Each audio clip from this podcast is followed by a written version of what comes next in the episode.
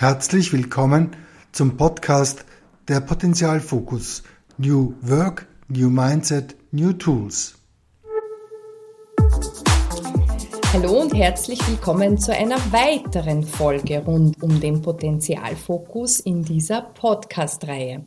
Mein Name ist Emanuela Novakovic, ich bin Marketingleiterin und Führungskraft und darf diese Podcast-Reihe von Dr. Günther Lueger in meiner Rolle als Moderatorin hier ein Stückchen weit begleiten und auch mitgestalten.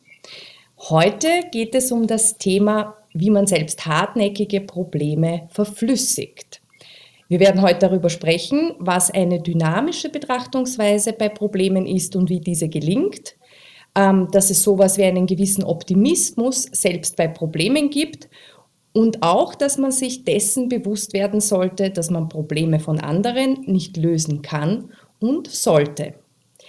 Günther, was genau meinst du mit dem, dass man hartnäckige Probleme verflüssigen kann? Das klingt total gut, aber wie geht das? Ja, erstens mal auch äh, Grüß Gott an die Zuhörerinnen und die Zuhörer. Ähm, hartnäckige Probleme verflüssigen heißt, dass wir im Arbeitsalltag äh, oft das Gefühl haben oder den Eindruck haben, dass irgendeine Sache unveränderbar ist und auch lästig ist, unangenehm ist. Ähm, zum Beispiel könnte das sein, ein sturer Chef oder ein sturer Kollege oder Kollegin wird wahrscheinlich der eine oder die andere schon des Öfteren erlebt haben oder so Standardthemen wie Reisekostenabrechnung wären auch etwas, äh, was äh, in diese Kategorie dann reinfallen würde. Und diese Dinge sind meistens dann so, äh, stellen sich meistens so dar, dass die Leute glauben, dass sie diese Dinge natürlich dann auch nicht verändern können.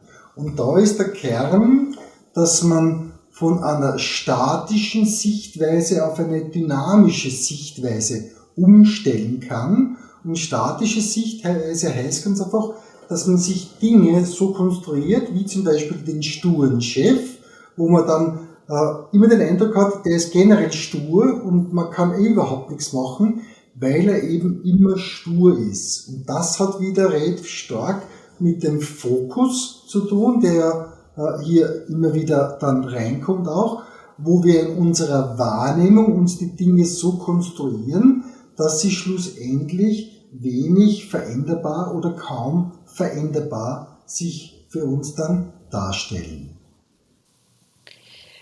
Das kenne ich gut und ich fürchte auch viele Zuhörerinnen und Zuhörern auch.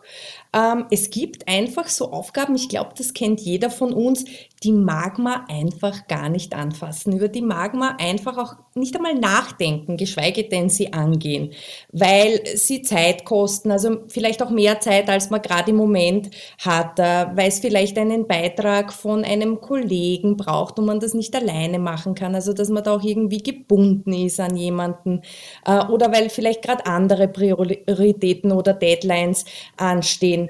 Ähm, hast du hier vielleicht einen konkreten Rat, was man denn tun kann, wenn man wieder mal vor so einer Situation steht? Was tue ich dann? Wie, wie schaffe ich es, in diese Dynamik reinzukommen und nicht in der Statik zu bleiben? Ähm, ganz einfach das zu tun, was ja eigentlich Leben ausmacht. Leben ist ja immer dynamisch in einer permanenten Entwicklung. Ähm, die Zeit fließt dahin, wir fließen mit der Zeit, das heißt, es passiert immer wieder was im nächsten Augenblick äh, und ist dann schon wieder vorbei. Und wenn ich das jetzt umlege auf ein konkretes Thema, wie zum Beispiel Reisekostenabrechnung, nehmen wir die einmal, dann kann ich mir überlegen, wie entwickelt sich denn so meine Lust, Unlust in Bezug auf die Reisekostenabrechnung? Da werden jetzt viele sagen, das ist immer unlustig, irgendwie ist immer Frust, das zu machen. Da würde ich sagen, nein, da wird es Unterschiede geben, weil Leben und Arbeitsleben heißt, dass Dinge sich in der Dynamik immer in einem Auf und Ab bewegen. Das heißt, es gibt manchmal Gelegenheiten, wo das ein bisschen leichter fällt. Nicht leicht oder nicht toll oder cool ist, aber ein bisschen leichter fällt. Und das gilt es wieder zu sammeln und systematisch zu überlegen. Äh, wann gab es denn so mal einen Zeitpunkt oder was passiert denn, wenn ich das nicht ganz so lästig empfinde? Und wenn man das sich überlegt, kann man zum Beispiel darauf kommen, dass ich es nicht ganz so lästig empfinde, wenn ich die Belege für die Reisekostenabrechnung systematisch oder disziplinierter abgelegt habe. Oder es hat schon Fälle gehabt, dass wir wieder drauf kommen, wenn ich das gemeinsam mit einem Kollegen mache, der eigentlich das genauso machen muss, monatlich, quartalsmäßig oder wie auch immer, äh, dann fällt es mir auch leichter. Und das wäre genau diese dynamische Sichtweise, dieses Verflüssigen, dass ich selbst bei frustigen Dingen dann rausfinde, wann das ein bisschen weniger frustig ist und ein bisschen leichter ist.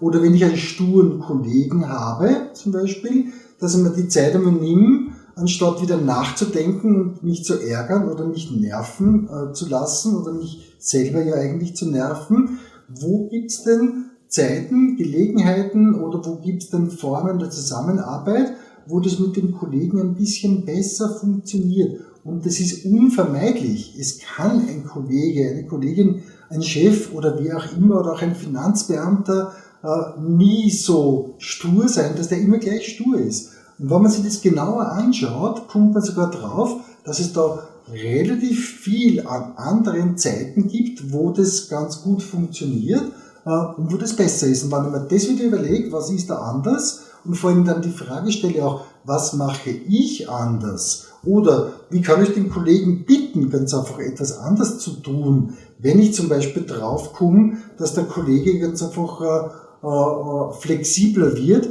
wenn ich mir einen Sessel nehme, mich äh, neben seinen Schreibtisch hinsetze und ihm irgendwas sage, was jetzt da bei einem ganz gut funktioniert hat oder äh, was irgendwie äh, eine gute gemeinsame Basis ist und dann kurz mit ihm so einen Punkt gemeinsam bespreche. Und dann sage ich ja zu ihm, du, passt es für dich, Michael, wenn er so heißen sollte, äh, dass wir bei denen den Punkten, wo wir ganz einfach dann wirklich das Timing im Detail rausarbeiten müssen, für was auch immer, dass wir uns bei den Kollegen, bei den Gelegenheiten kurz zusammensetzen und das dann gemeinsam äh, besprechen.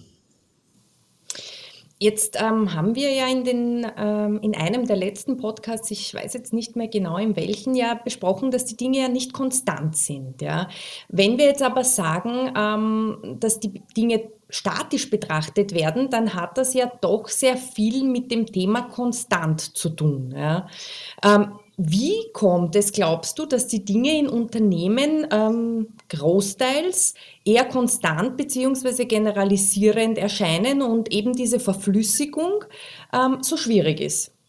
Äh, da, da gibt es äh, eine Reihe von wirklich sehr spannenden äh, Forschungsarbeiten, wo man ganze Kongresse veranstalten kann. Ich will jetzt wirklich nur auf ein, zwei Punkte eingehen.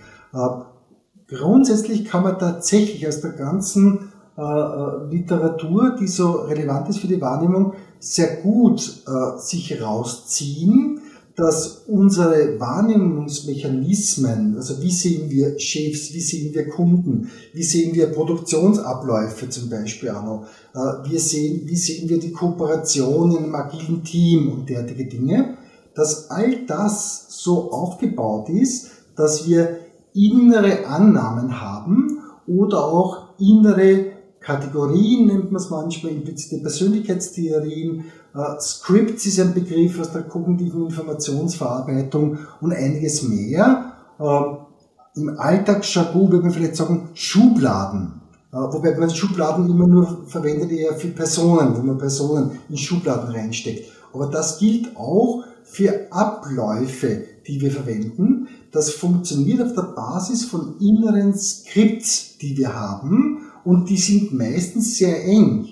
Nur ein Beispiel, das mir jetzt gerade einfällt, der, der, der Sommer der naht. Wenn Menschen irgendwo hinfahren in ein Land, das sie nicht kennen, und dann gehen sie aus dem Flughafen raus, dann haben sie ihre Scripts, wie sie da in die Stadt kommen, und dann haben sie weitere Scripts, was sie in der Stadt wie tun. Das macht ja jeder anders, äh, aber basierend auf dieses innere Skript, das wir haben. Oder wenn wir Personen begegnen, haben wir auch wieder diese Kategorien, die wir da heranziehen. Und jetzt passiert Folgendes. Wir verwenden, wenn wir mit unseren Kollegen zusammenarbeiten, mit unseren Kunden uns treffen, durch die Produktionshalle gehen oder was auch immer wir gerade tun, genau diese kognitiven Schemata in uns und passen die Informationen von außen an diese Kategorien an. Also, gehe wieder zum äh, äh, sturen Kollegen. Der sture Kollege hat ganz stark damit zu tun, dass ich selber in mir zum Beispiel so ein Schema habe von sturen Kollegen. Und wenn der Kollege im Meeting sitzt, bei mir vorbeikommt, mit mir in der Teeküche sitzt oder was auch immer, verwende ich mein Skript, äh, nicht Skript, sondern Schema, Schema für sturen Kollegen und passe all die Informationen tendenziell dem an. Es ist nicht so, dass ich den nicht sehe und dass ich den nicht auch wahrnehmen kann, aber ich passe das an. Und wenn er stur ist, macht es praktisch Bing in meinem Schema und es wird unter, unter stur abgelegt. Und wenn er gerade flexibler ist, dann ist es was, was ich zum Beispiel tendenziell eher übersehe oder von der Stärke auch etwas geringer dann sehe. Und so passt sich ganz einfach das, was ein Kollege tut, an das an, was in mir selber vorhanden ist. Und das macht die Sache konstanter. Und dann kommt noch dazu, dass ich dann natürlich auch im Gespräch mit dem Kollegen ganz feine Steuerungselemente eingebaut habe, wie zum Beispiel meine Sprache oder auch das ganze Nonverbale, das dem Kollegen schon was signalisiert und zwar in Richtung Sturheit signalisiert. Und so komme ich in mir zur Einschätzung, der Kollege ist stur grundsätzlich und ich merke nicht, dass das mit meinem Innenleben zu tun hat, das mit meiner inneren Landkarte zu tun hat und dass ich da recht subtil auch steuere, so dass der tatsächlich mehr so in diese unflexible Haltung dann auch hineingeht. Und da gibt es eine Fülle von Elementen, von Dingen, die wir an und für sich bei uns auch immer wieder zwischendurch äh, vermitteln, den Leuten das ein bisschen Know-how haben, wie denn das eigentlich tickt. Und das geht wirklich alles in Richtung eher Stabilisierung, weniger Wahrnehmung von Unterschieden und damit kommen wir zu Konstanz. Nur ein kleiner Satz auch dazu, wozu das dient. Das gibt es auch eine Reihe von Forschungen. Das hat auch eine hohe Funktionalität. Äh, das ist auch für uns im Alltagsleben sehr hilfreich, weil wenn wir Emanuela jeden Tag oder jedes Mal, wenn wir uns äh, wieder begegnen, grundsätzlich fragen müssten, wie ist denn das Gegenüber?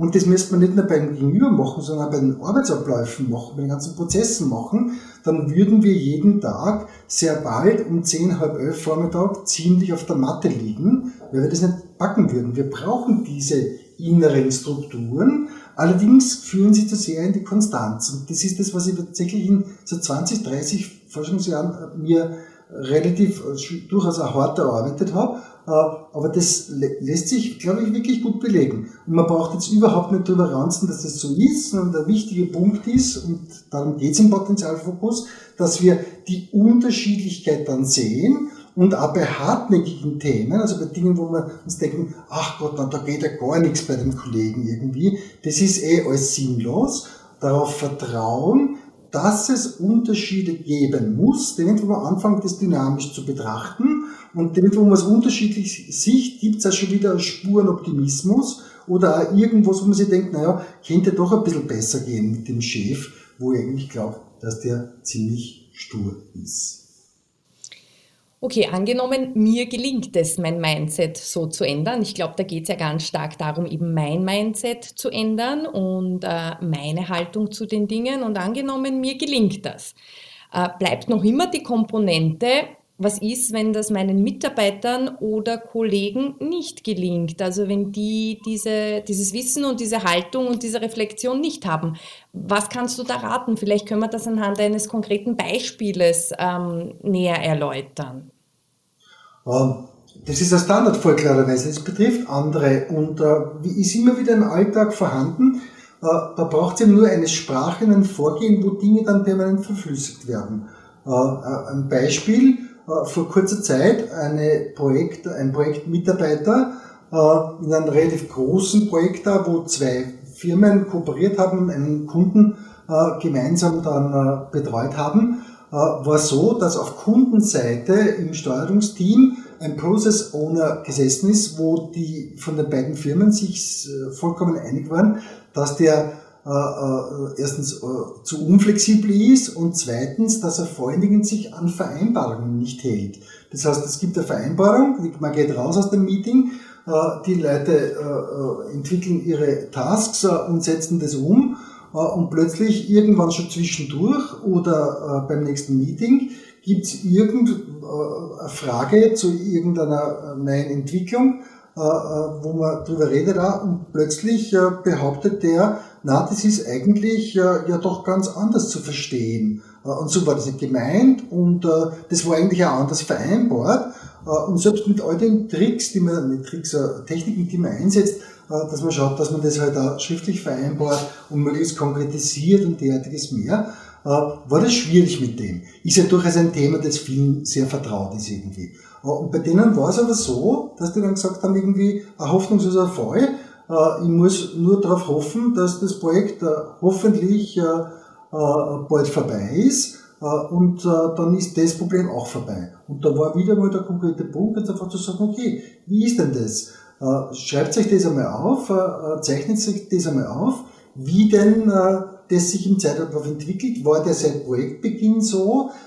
Ist das zwischendurch einmal anders gewesen auch? Und ist natürlich dann mühsam, weil die Leute halt dazu tendieren, das andere wegzuschneiden, wo es dann wirklich mehr Flexibilität und mehr Einhalten der Vereinbarung gegeben hat. Aber schon nach kurzer Zeit sind sie darauf gekommen, dass tatsächlich das manchmal besser ist.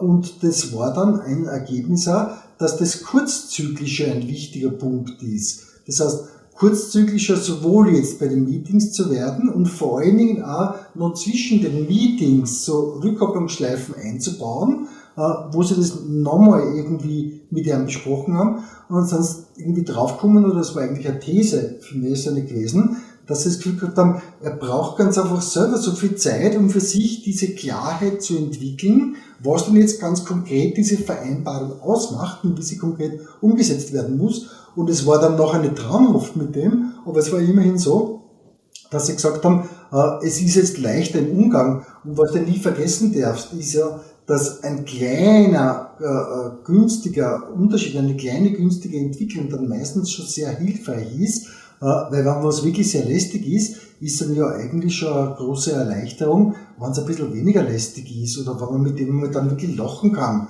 äh, äh, mit dem Herrn zum Beispiel auch, und sei es nur kurz irgendwie, das sind Dinge, die dann tatsächlich ein Stück auch an Entlastung immer auch bringen.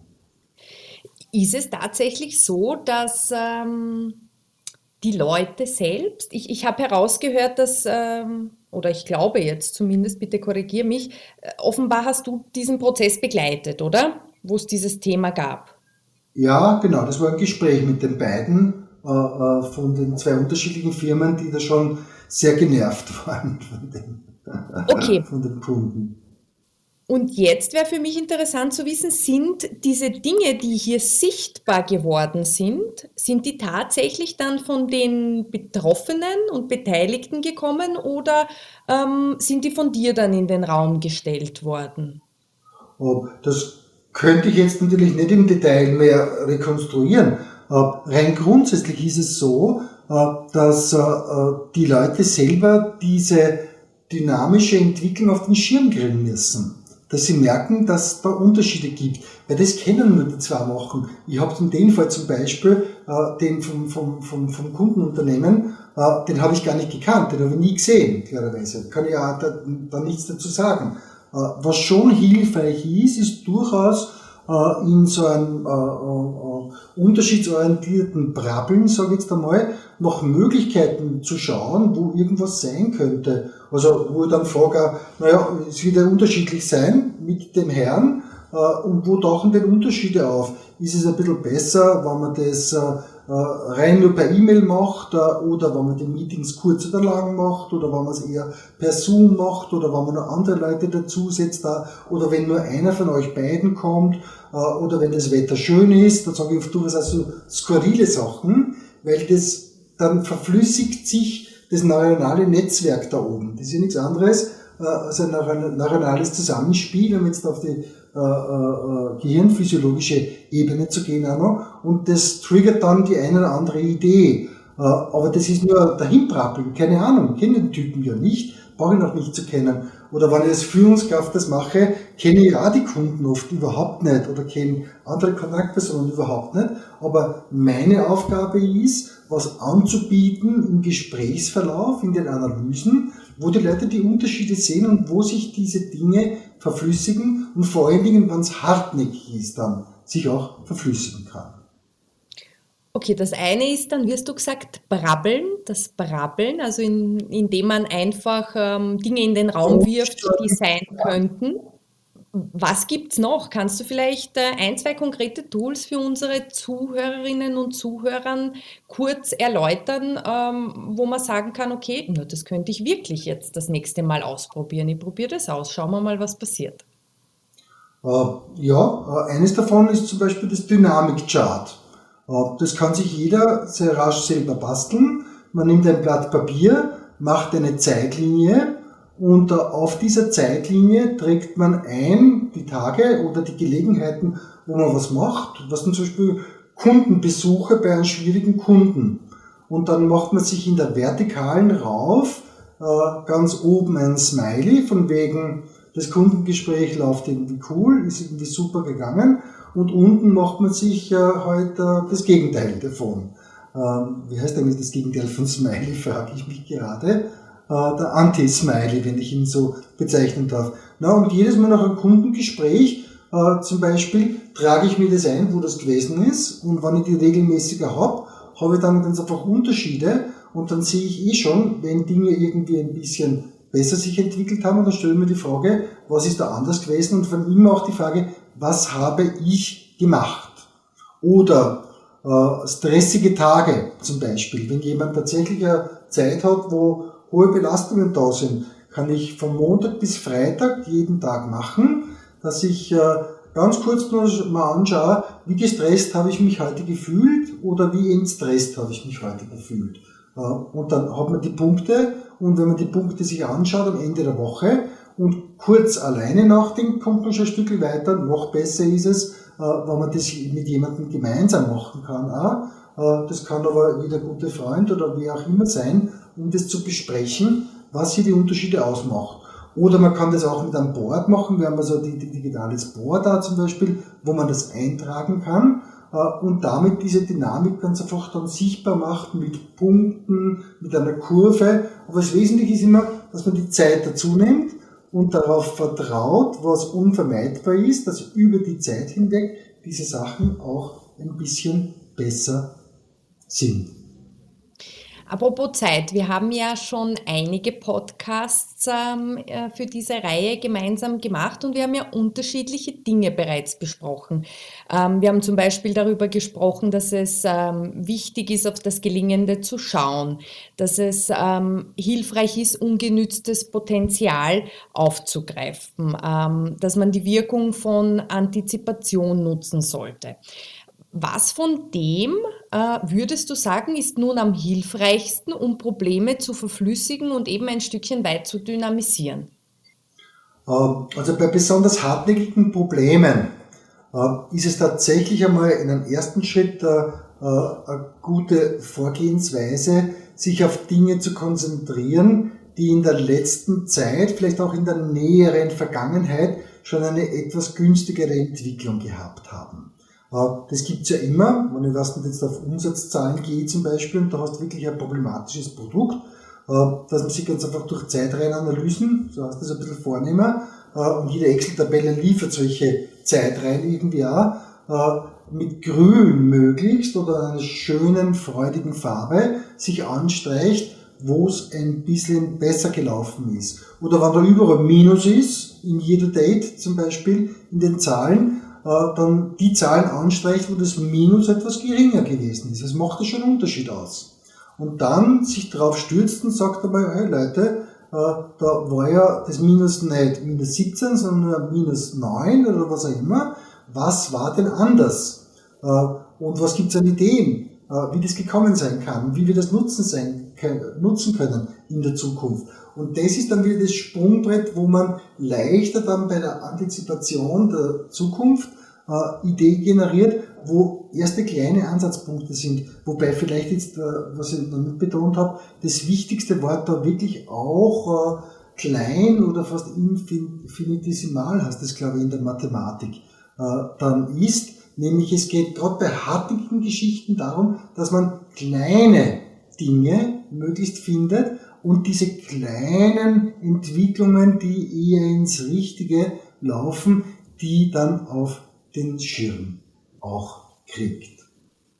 Gut, hartnäckige Probleme haben wir am Anfang. Hast du das äh, Beispiel von der Reisekostenabrechnung äh, gebracht?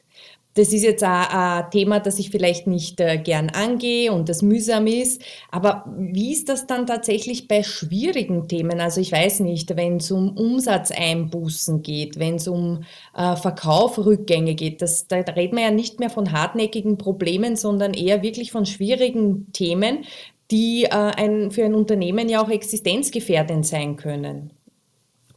Wie, wie geht man hier vor? Kann man hier überhaupt so hm. vorgehen und das verflüssigen? Ja, äh, also kann man auf jeden Fall tatsächlich auch, weil das Umstellen in diese Sichtweise äh, generell hilft. Es gibt ja Leute, die machen es eh schon, das kann man dann verstärken auch noch, äh, weil sie, wenn sie es dynamisch sehen, sehr gerne in Richtung der negativen Entwicklungen dann sehen. Auch. Und dass sie da in diesen Unterschieden die positiven Entwicklungen sehen. Also das kann man grundsätzlich äh, an und für sich immer machen. Äh, vielleicht passt ganz gut ein, ein konkretes Beispiel, weil du sagst, Umsatzeinbrüche. Da gibt es, mittlerweile gibt es das Unternehmen noch, die hätten aber fast schon aufgehört. In Österreich, in einer größeren Stadt, ein Unternehmen, die, ein Familienunternehmen, die waren so weit, dass sie schon überlegt hatten, äh, das Familienunternehmen mit Tradition, ich glaube, die sind in der zweiten oder sogar dritten Generation jetzt schon, führen sie so einen Einzelhandel, äh, wo es um Bekleidung und Sportwaren geht. Äh, die waren so weit, dass sie tatsächlich schon gesagt haben, sie geben das jetzt auf und die Töchter der Familie, es waren glaube ich zwei Töchter, wenn ich mich noch richtig erinnere, hatten sowieso andere Dinge irgendwie am Schirm und es war schon sehr knapp. Und der Hauptpunkt, warum sie eigentlich äh, äh, mit ihren Unternehmen aufhören wollten, war, dass sie eine Umsatzentwicklung gehabt haben, die in den letzten Jahren schon deutlich nach unten gegangen ist und dann vor allen Dingen so äh, äh im allerletzten Jahr, äh, wie wir da diese äh, potenzialfokussierte Analyse dann gemacht haben, äh, schon wirklich relativ schlecht gewesen ist. Auch. Und war natürlich ein vernünftiger Punkt, darüber nachzudenken, ob man nicht sagt, okay, wenn du ein totes Pferd reitest, dann steige ab. Ähm, und äh, da war aber genau der Punkt, eben kann man das dann immer noch dynamisch sehen, äh, habe ich selber viel spannend gefunden auch. Äh, weil die waren tatsächlich die beiden Geschäftsführerinnen, das war die Mutter, die sich schon ein bisschen rausgenommen hat, weil sie auch noch für sich schon äh, am Sprung in die Pension waren, ihre Tochter, die waren schon wirklich ziemlich zerknirscht, weil die haben natürlich äh, Nächte, Wochen, Monate überlegt, was sie da tun können. Und die Situation war so, äh, dass sie äh, ursprünglich ein Traditionsgeschäft gehabt hatten, äh, das in der ganzen Stadt bekannt war und dann so vor zehn Jahren ein zweites Outlet sich auch noch dazu genommen haben, weil sich die Sachen alle ganz gut entwickelt haben. Und dann kam aber der Wendepunkt, dass die Umsätze zurückgegangen sind und vor allem im Stammgeschäft ist der Umsatz zurückgegangen. Und da war eine relativ blöde Entwicklung, dass sie vor diesem Stammgeschäft eine Baustelle hatten, die seit, äh, äh glaube ich, über eineinhalb, zwei Jahre gegangen ist. Was die wie so ist in so Altstädten, äh, äh, in den Downtowns, äh, da wird umgebaut und dann wird das alles dunkel und dann wird das zugemacht und die Auslagen sieht man nicht mehr gescheit und, und, und, und, und. Und das Spannende war, die waren so fixiert auf diese Baustelle und auf den Umsatzrückgang, den sie ganz stark mit dieser Baustelle in Verbindung gebracht haben, dass sie überhaupt keine Ideen mehr entwickelt haben, was sie tun könnten. Und ich habe dann nichts anderes gemacht, als dass ich die eingeladen habe, das dynamischer und unterschiedsorientierter zu betrachten. Und da war in dem ersten Schritt einmal, dass wir uns angeschaut haben, was gibt's denn in dem Stammgeschäft für Unterschiede, äh, zum Beispiel bei den Umsätzen da haben sie dann ein bisschen was gefunden dass äh, von der, äh, vom Einkauf her vom Sortiment her noch was zu optimieren war. Das Spannende war aber, der echte Unterschied ist aufgetreten, wie ich dann gesagt habe, okay, äh, und im zweiten Outlet äh, läuft es ja tatsächlich besser. Äh, und was ist denn jetzt im zweiten Outlet, was gibt's dort an Unterschieden, die fürs erste, fürs, fürs Stammhaus, für Stammgeschäfte auch interessant wären oder was bringen könnten?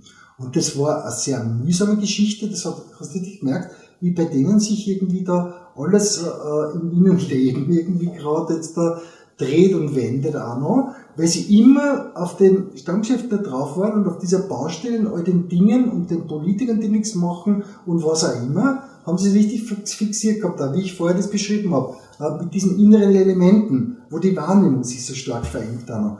Und dann haben die, nachdem dieser paar Minuten gedauert hat, relativ rasch eine Reihe von Dingen aufgelistet, wo sie selber gesagt haben, das haben sie total übersehen. Da waren Sachen dabei, dass sie zum Beispiel die Kasse im Stammgeschäft noch auf ein Podest drauf gehabt haben, weil das halt in den Traditionsunternehmen auch so ist, dass man das immer auf so einem kleinen Podest hat. Das war schon alles modernisiert, das war auch wirklich äh, äh, schön gestaltet.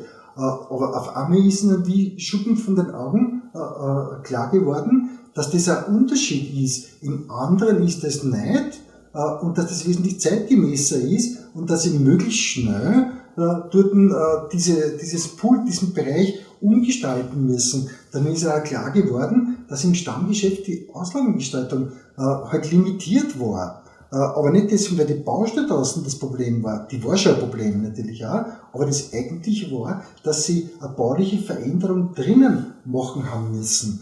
Dann war eine ganz spannende Geschichte, kann ich mich erinnern, dass sie plötzlich gesagt haben, ja, im anderen Geschäft ist eigentlich so, da fühlen wir uns selber auch äh, mit den Mitarbeitern fast irgendwie wie in einem Wohnzimmer und im Stammgeschäft ist es aber nicht der Fall. Und dann war ja eh nur eine naheliegende Geschichte, was ist denn der Unterschied? Wie kann man das Stammgeschäft auch zu was machen, was eher wie ein Wohnzimmer ist? Und plötzlich war die Baustelle immer noch ein bisschen eine ärgerliche Geschichte, aber es ist ihnen klar geworden, dass die Dinge sich verflüssigen lassen, dass sie plötzlich von dieser verengten Sichtweise wegkommen können. Äh. Und das war äh, damals eine tatsächlich sehr erfreuliche Geschichte, äh, weil die haben das dann noch mit dem Team in den äh, äh, beiden Geschäften auch nochmal durchgespielt, auch, nochmal so verflüssigt, was die so an Unterschieden wahrnehmen, wo die merken, dass es besser ist und was das konkret ausmacht. Da sind wieder viele, viele Sachen in der die gleiche Richtung aufgetaucht, auch noch ein bisschen ergänzt worden durch andere Dinge. Und es war in dem Fall tatsächlich so, äh, dass äh, das Unternehmen heute es noch gibt. Äh, die haben tatsächlich so den Turnaround geschafft, wobei sie jetzt nicht ja schon in Konkursnähe waren. Das ist in so Familienunternehmen ja meistens eh ganz gut aufgestellt jetzt da, was Eigenkapitalanteile betrifft, oder die sind da meistens sehr achtsam. Der Hauptpunkt war, dass sie innerlich ganz aber schon verzweifelt waren und sie dachten, warum sollen wir uns als Familie dann noch weiter quälen? Und der Turnaround ist dadurch möglich gewesen. Und das geht tatsächlich bei hartnäckigen Problemen in sehr Fällen, wie vielen Fällen, wie überhaupt nicht behaupten, immer. Äh, aber das, äh, ein bisschen was geht immer, wie die Bayern sagen. Das ist tatsächlich, ein bisschen was geht echt immer. Davon bin ich tatsächlich überzeugt. Wenn die Leute das äh, auf ihren Schirm kriegen. Vielen Dank für diese Geschichte, Günther. Ich, ich finde das ein tolles Beispiel, ähm, wie Enabling oder dieses, diese Möglichkeit, ähm, die du da geschaffen hast oder begleitet hast, indem du die Leute selbst enabled hast, ja, ähm, sich selber Möglichkeiten zu schaffen und sich auf sich zu fokussieren. Aber jetzt muss ich ja doch zum Schluss die Gretchenfrage stellen, bevor wir diesen Podcast äh, zum Ende führen. Und zwar die Gretchenfrage lautet, gibt es dann eigentlich noch un unlösbare Probleme?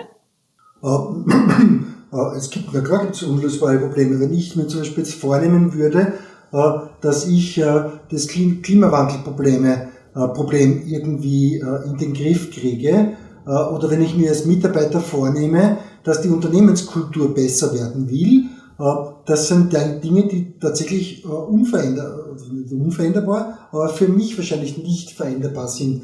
Wobei die Unlösbarkeit meistens darin besteht, dass man auch wieder eine begrenzte Wahrnehmung hat, nämlich ich will die Unternehmenskultur zum Beispiel ändern oder ich will einen Kollegen ändern, ist ja auch so ein Klassiker irgendwie, oder ich will ganz einfach jetzt äh, äh, im Vorstand bewirken, dass die die und die Produkte forcieren oder, oder derartige Dinge. Äh, das kann ich schon auch versuchen. Da haben wir jetzt eh in einem Podcast, glaube ich, auch schon mal ein Beispiel gehabt. Da, äh, da würde ich auch glauben, dass manchmal ein bisschen was geht. Aber es gibt tatsächlich dann Punkte, so wie mit der Unternehmenskultur, das kann ich nicht. Äh, was ich aber immer kann, ist, wenn mich die Unternehmenskultur beschäftigt, dass ich mir für mich selber überlege, was macht denn für mich den Unterschied aus, dass man die Unternehmenskultur auf den Nerv geht oder gerade weniger auf den Nerv geht oder vielleicht auch gar nicht auf den Nerv geht. Oder ich kann es dann auch verflüssigen mit Antizipation und dann mit der Antizipation sagen, wenn ich ja zum Beispiel, bevor ich in den Urlaub fahre, nicht nachher, sondern eher vorher, bevor ich in den Urlaub fahre, plötzlich sagen würde, ich sehe das sehr entspannt mit der Unternehmenskultur. Jetzt habe ich zwei, drei Jahre irgendwie mit damit beschäftigt, äh, habe alles versucht, um da was zu ändern oder was auch immer. Äh, und jetzt sehe ich das aber deutlich gelassener. Äh, was ist passiert, sodass ich das jetzt gelassener sehen kann? Da kann ich immer auf der Seite auch ansetzen. Ne? Das heißt, ich kann selber meine Einstellungen, meinen Umgang mit Dingen, die im Außen nicht so leicht veränderbar sind, weil wir halt ganz einfach die Produkte haben, die wir haben. Und ich kann in München bei BMW, zum Beispiel, was mir gerade einfällt, nicht intervenieren und sagen, liebe Leute, wir brauchen da noch das und das Produkt. Ich kann meine innere Einstellung dazu verändern auch. Oder in, in, in manchen Fällen, auch, ich kann sie nicht ändern und komme dann zum Ergebnis, dass ich hier ganz einfach ein Misfit bin. Nicht ich bin dann ein Problem oder die Unternehmenskultur ist ein Problem, sondern wir passen hier nicht zusammen. Das sind sehr häufig auch bei Führungskräften. Auch. Ich habe erst gestern ein Telefonat gehabt von jemandem, äh, äh, eine Dame, die gemeint hat irgendwie auch noch, ja, jetzt wird sie das und das werden und äh, äh, äh, das ist das zweite Mal schon, dass sie eigentlich sich erwartet hat, dass die Position für sie etwas wäre. Und dann war aber das Hearing und nach dem Hearing war das irgendwie aber echt blöd und dann haben sie Feedback ihr gegeben und sie ist jetzt total gefrustet, bis sie nach einiger Zeit draufgekommen ist, das Thema ist nicht sie, das Thema ist nicht das Hearing, das Thema ist nicht die Führungskultur äh, oder ganz einfach auch die Auswahl, wie Führungskräfte ausgewählt werden, sondern ein Missfit, der hier vorliegt. Und jetzt muss er sich überlegen und überlegt sich, ob der Misfit manchmal unterschiedlich ist und es ist für sie leichter, das zu handhaben, oder er ist zu groß und sie ist Ende 40, wenn ich mich jetzt richtig erinnere, noch, und sie begibt sich auf die Reise und schaut, wo gibt's denn Unternehmen, wo der Misfit plötzlich weg ist, weil die Sachen passen, weil dort eine andere Führungskultur zum Beispiel da ist. Das ist was, wo man an und für sich ein sehr mächtiges Instrument hat, wenn man mutig und experimentierfreudig genug ist, dass man sich aus einer Arbeitsplatzumgebung oder einem Unternehmen auch wohin bewegt. Das ist ja eh heutzutage Gott sei Dank schon deutlich leichter geworden. Also äh, das gibt schon. Äh, unlösbare Probleme sind vor allen Dingen dann diejenigen, wo ich mich meistens um etwas kümmere, wo ich nicht die Lufthoheit darüber habe. Und das ist insbesondere andere Menschen zu ändern oder Unternehmensstrategien zu ändern, weil selbst als CEO, wenn du den Job eine Zeit gemacht hast, weißt du, dass man eine Unternehmensstrategie schon ändern kann, aber das ist ein großes Fass, wenn man das angreift und da braucht einiges an Managementgeschick und viel Erfahrung, in welcher Geschwindigkeit, in welcher Branche, mit welcher Kultur äh, und was auch immer das überhaupt nur möglich ist noch. Also die unlösbaren Dinge sind meistens dann Dinge, wo ich überhaupt keine Lufthoheit habe äh, und eine andere Einstellung dann dazu gewinnen kann. Ich glaube, hier ist es auch ganz wichtig, ähm, selbst zu akzeptieren, äh, dass es irgendwo einen unverhandelbaren Rahmen gibt dass es einfach Rahmenbedingungen gibt, die so sind, wie sie sind und äh, dass man die nicht ändern kann, aber dass man sehr wohl dieses Spielfeld, äh, in dem man sich bewegt, bis zu diesen unverhandelbaren Rahmen schon selbst gestalten kann. Ähm, gibt es ähm, etwas noch von deiner Seite, was du unseren Zuhörerinnen und Zuhörern mitgeben willst? Denn wie du weißt, die Zeit vergeht wie im Flug und wir sind auch schon wieder am Ende dieser Podcast-Folge angelangt. Äh, vielleicht nur ein kleiner Punkt noch, weil am Schluss aufgetaucht ist, das äh, mutige und erfrischende Experimentieren, äh, das jetzt in einer Reihe von Unternehmenskonzepten zum Beispiel so im agilen Bereich auch mehr betont wird, das ist was sehr potenzialförderndes irgendwie, weil dadurch, dass man nur experimentiert und wenn ein Problem wirklich einmal blöd ist oder, oder was ich sage jetzt wieder mal, ein Kunde, mit dem ich wirklich nicht so gut zu, zu rankomme, ich probiere mal nur irgendwas anderes aus und schaue, wie die Wirkung ist. Das ist was, das verflüssigt oft auch die Situationen. Und eines vielleicht noch, aber das war eh schon im letzten oder vorletzten Podcast-Thema, dass ich durch die Antizipation tatsächlich ein inneres Bild aufbaue, das ganz eine starke Kraft entwickelt in Richtung einer besser gelingenden Zukunft.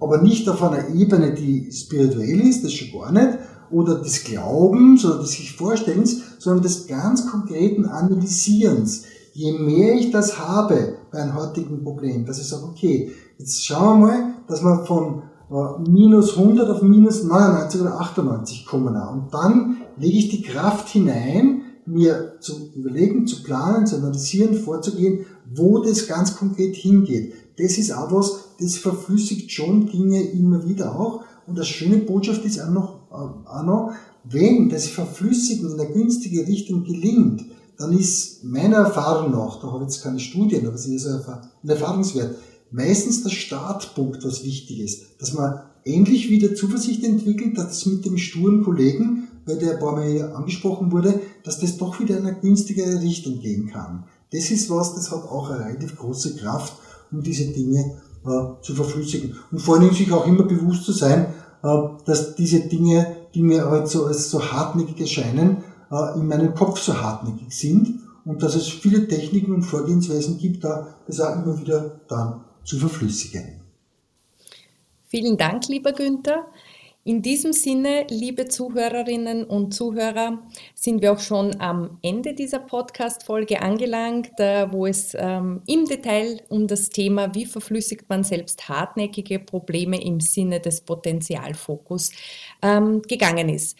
Sollten Sie wieder mal vor einem hartnäckigen Problem stehen, erinnern Sie sich stets daran, dass die Dinge nicht konstant sind und dass es immer einen positiven Unterschied gibt. Und genau den gilt es zu erkennen, diesen positiven Unterschied, um eine Dynamik selbst in oftmals starr erscheinenden Situationen reinzubringen. Wichtig dabei ist, nie als Troubleshooter aufzutreten, wenn das Problem nicht Ihnen gehört, sondern eher die Rolle des Enablers zu übernehmen und dabei zu unterstützen, eine positive Entwicklung bei anderen ähm, für ihre eigenen Themen äh, voranzutreiben und zu entwickeln. Denn am Ende und das möchte ich zum Abschluss sagen, bestimmt das persönliche Mindset unser Handeln, unsere Weiterentwicklung und auch unsere kleinen Erfolge. Danke fürs Zuhören und bis zum nächsten Mal.